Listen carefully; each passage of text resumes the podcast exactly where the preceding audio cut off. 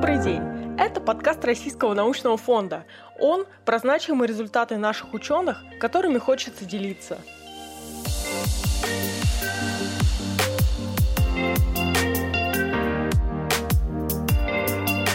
На днях вышла статья, в которой рассказывается о создании сенсорной системы компактного электронного носа, которая позволяет определять, есть ли у пациента хроническая обструктивная болезнь легких. По прогнозам ВОЗ, к началу следующего десятилетия эта болезнь станет третьей по значимости причиной смерти во всем мире. Мы поговорили с Иваном Бобринецким, руководителем проекта по гранту РНФ, доктором технических наук, ведущим научным сотрудником Московского института электронной техники, чтобы понять, что представляет собой разработка, что еще может такой нос и поможет ли он в дальнейшем определять признаки вирусов. Иван, в последнее время мы слышим много новостей про электронные уши, глаза и носы. Как эти предметы устроены и где применяются? У нас есть, ну, условно говоря, это даже никто не называет, да, электронный глаз.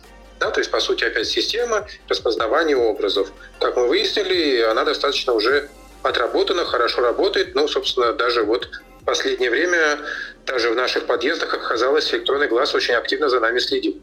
Да, и распознает лица, нарушающие карантин. А дальше что у нас идет? Электронный ухо. Да, опять же, это просто слуховые те же самые системы, и распознавание голоса вполне уже отлично укладывается на любом э, интернете. Мы можем а, набрать голосом, да, нас распознает, э, звуки и все прочее.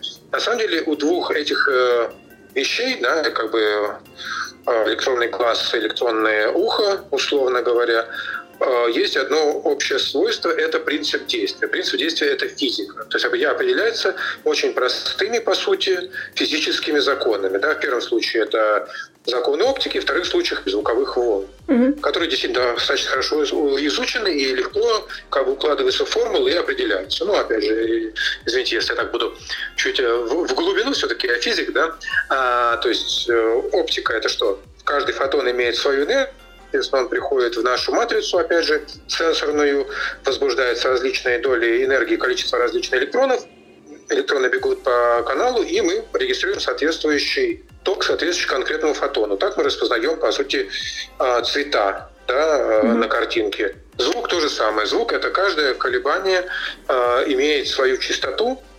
Частота, опять же, возбуждает количество различных, ну, чуть сложнее, да, как бы, э, волн в электронном проводнике. И опять же мы это легко восстанавливаем с помощью наших как говорится, компьютерных систем и а, получаем образ звука. С электронным носом, опять же, если мы говорим о как бы, имитации реальной системы обоняния человека, конечно, все сложнее. Здесь мы уже говорим о химической, да, то есть о другой области, разделе науки, это химия, и, конечно же, физика, потому что в конце концов мы переводим химический сигнал в физический опять, то есть в изменение электронов. И на самом деле я бы хотел опять поговорить о том, как, собственно, устроен обыкновенный нос человека. Надеюсь, это будет интересно. По крайней мере, мне точно.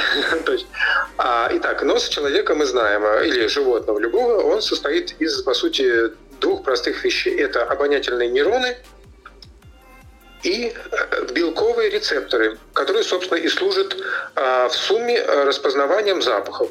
И вот я бы хотел привести сравнение носа человека и носа собаки.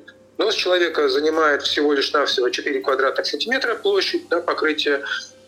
Мы имеем порядка 10 миллионов нейронов и, соответственно, около 350 белков, которые кодируют различные, э, различные молекулы адорантов как бы имеют возможность связаться. А у собаки, соответственно, все намного больше. Площадь порядка 100 квадратных сантиметров, 200 миллионов нейронов против 10 миллионов у человека и тысячи рецепторных белков.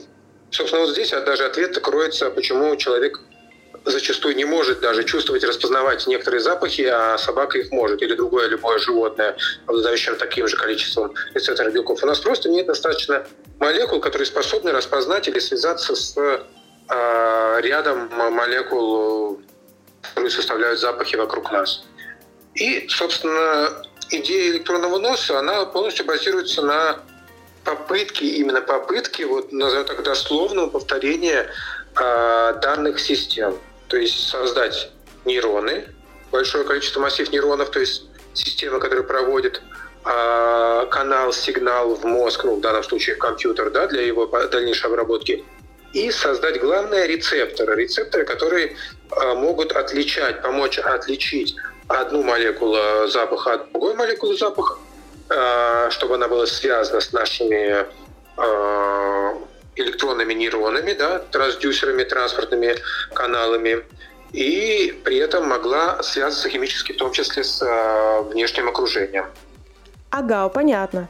А почему вы начали заниматься разработкой таких сенсорных систем?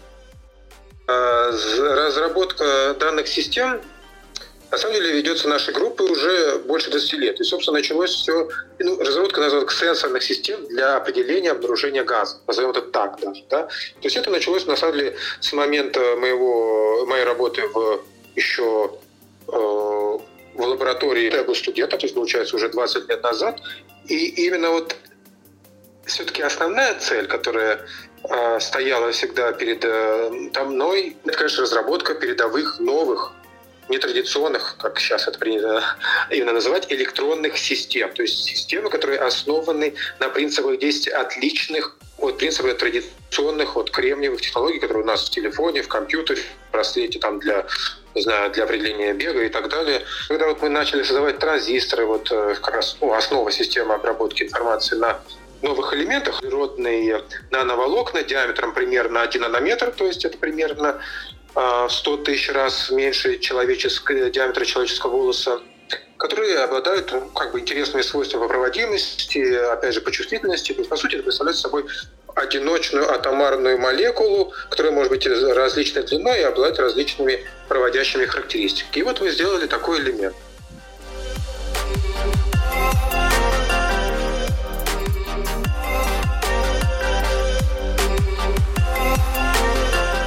Вы слушаете подкаст Российского научного фонда.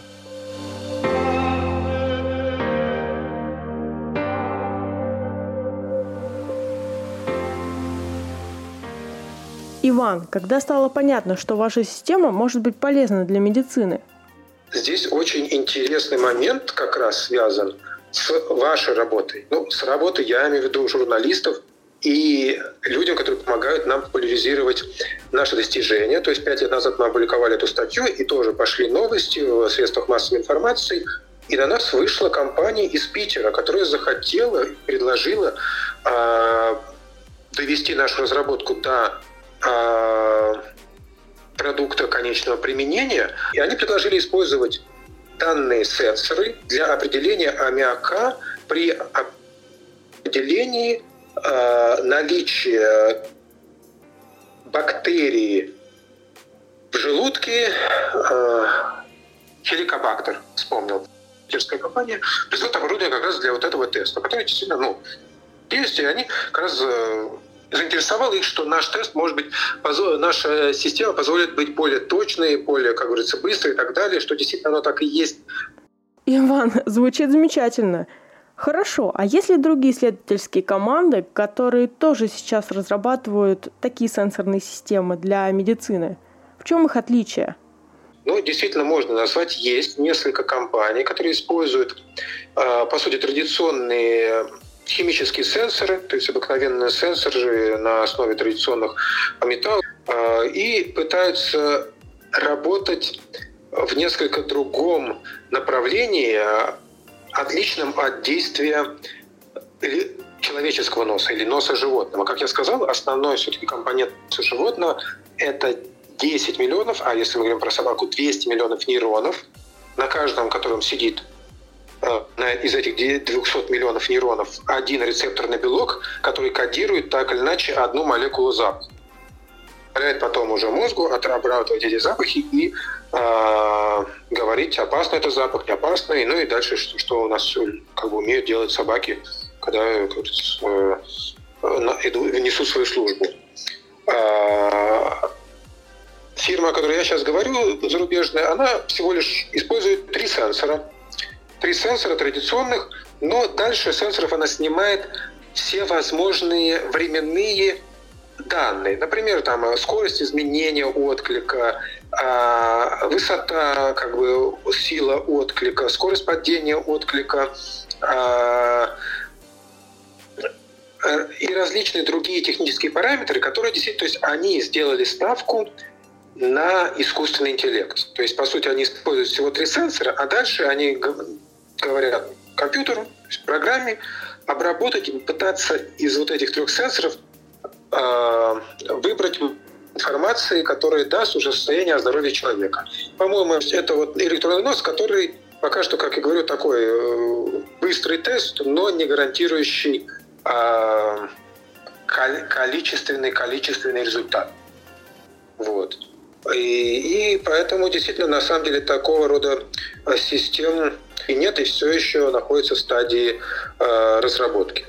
Э, поэтому да, здесь мы, не, скажем так, не отстаем. И именно задача нашего исследования, почему, собственно, мы используем на трубке, вот то, что мы показали в нашей работе, Нанотрубка позволяет как раз создать именно огромный массив этих самых нейронов, ну, искусственных, да, то есть каждая нанотрубка может выполнять роль нейрона, вот этого чувствительного элемента, переводящего сигнал дальше по электронным цепям в мозг компьютера на относительно малой площади на нейронах у нас сидят, на чувствительных элементах сидят рецепторные белки. Ну, белки, опять же, все известны. То есть это белки, действительно, хими... Э, как бы молекула гигантская, которая так или иначе из-за своего устройства связывается с конкретными э, э, молекулами газа. Проблема в чем? Опять же, белки – это биологический объект, и он требует все-таки постоянного восстановления, постоянной регенерации. Так или иначе, что, конечно же, в живом организме происходит ежедневно. Да, вот опять же, в зависимости от различных белков, они каждый раз у нас восстанавливаются. Человек спит, и да, за это время у него и клетки восстановились, и новые белки появились и так далее. Мы хотели все-таки создать центр, который более воспроизводим. И здесь мы, конечно же, обратились к направлению, которое называется органическая электроника. Органическая электроника, которая использует органические молекулы, то есть действительно молекулы, которые тоже состоят из углеродных цепочек, а, но они долго действующие, и ими, их свойствами можно управлять, там, отжечь их можно, восстановить их можно, то есть сделать тем самым сенсор многоразово.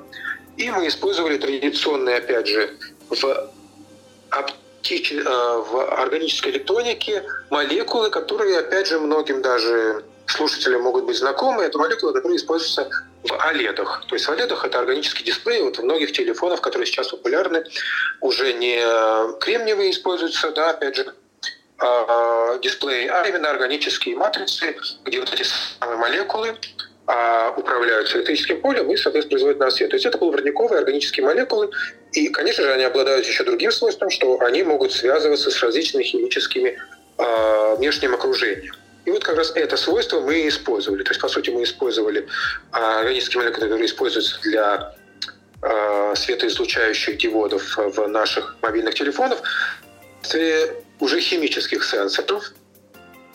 Э, и каждую трубку, каждый элемент сенсорный мы покрывали э, своим особым э, типом органических молекул. Ну, а определю, а напомню опять же, что в природе существует тысяча белков, которые кодируют различные молекулы. То есть сейчас, опять же, мы провели всего лишь наш эксперимент на 8 таких искусственных рецепторов.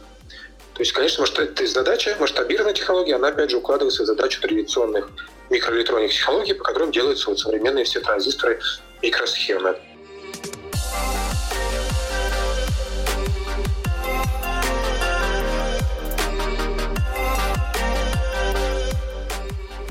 Вы слушаете подкаст Российского научного фонда.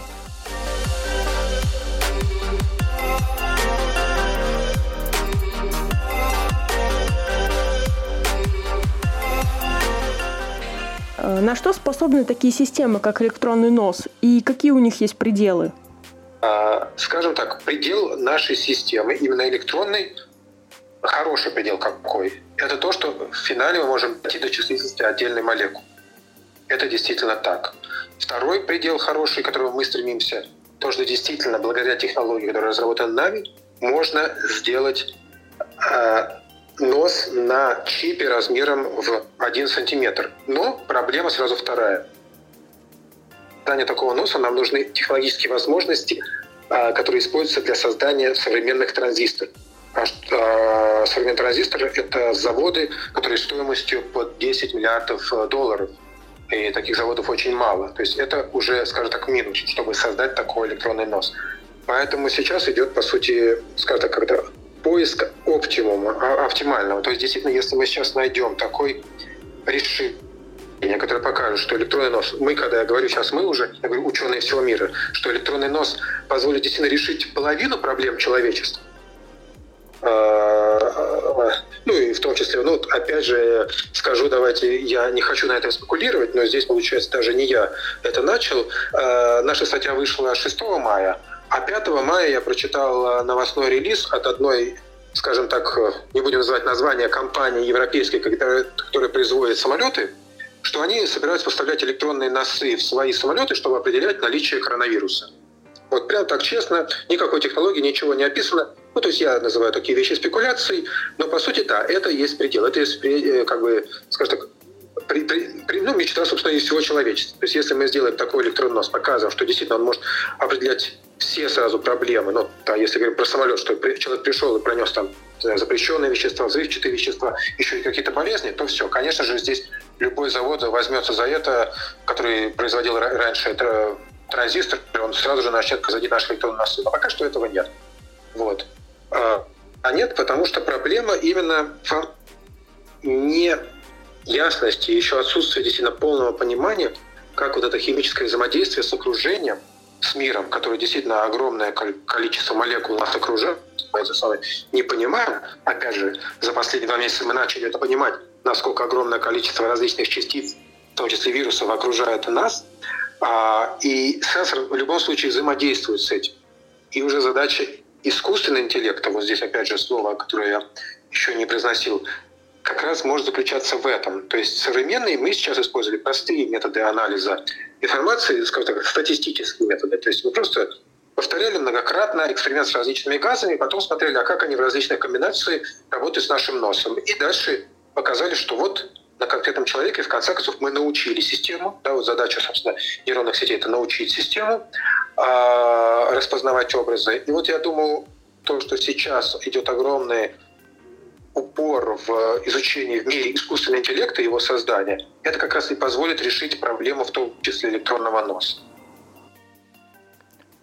Иван, спасибо за интересную беседу. Это был подкаст Российского научного фонда про значимые результаты наших ученых, которыми хочется делиться.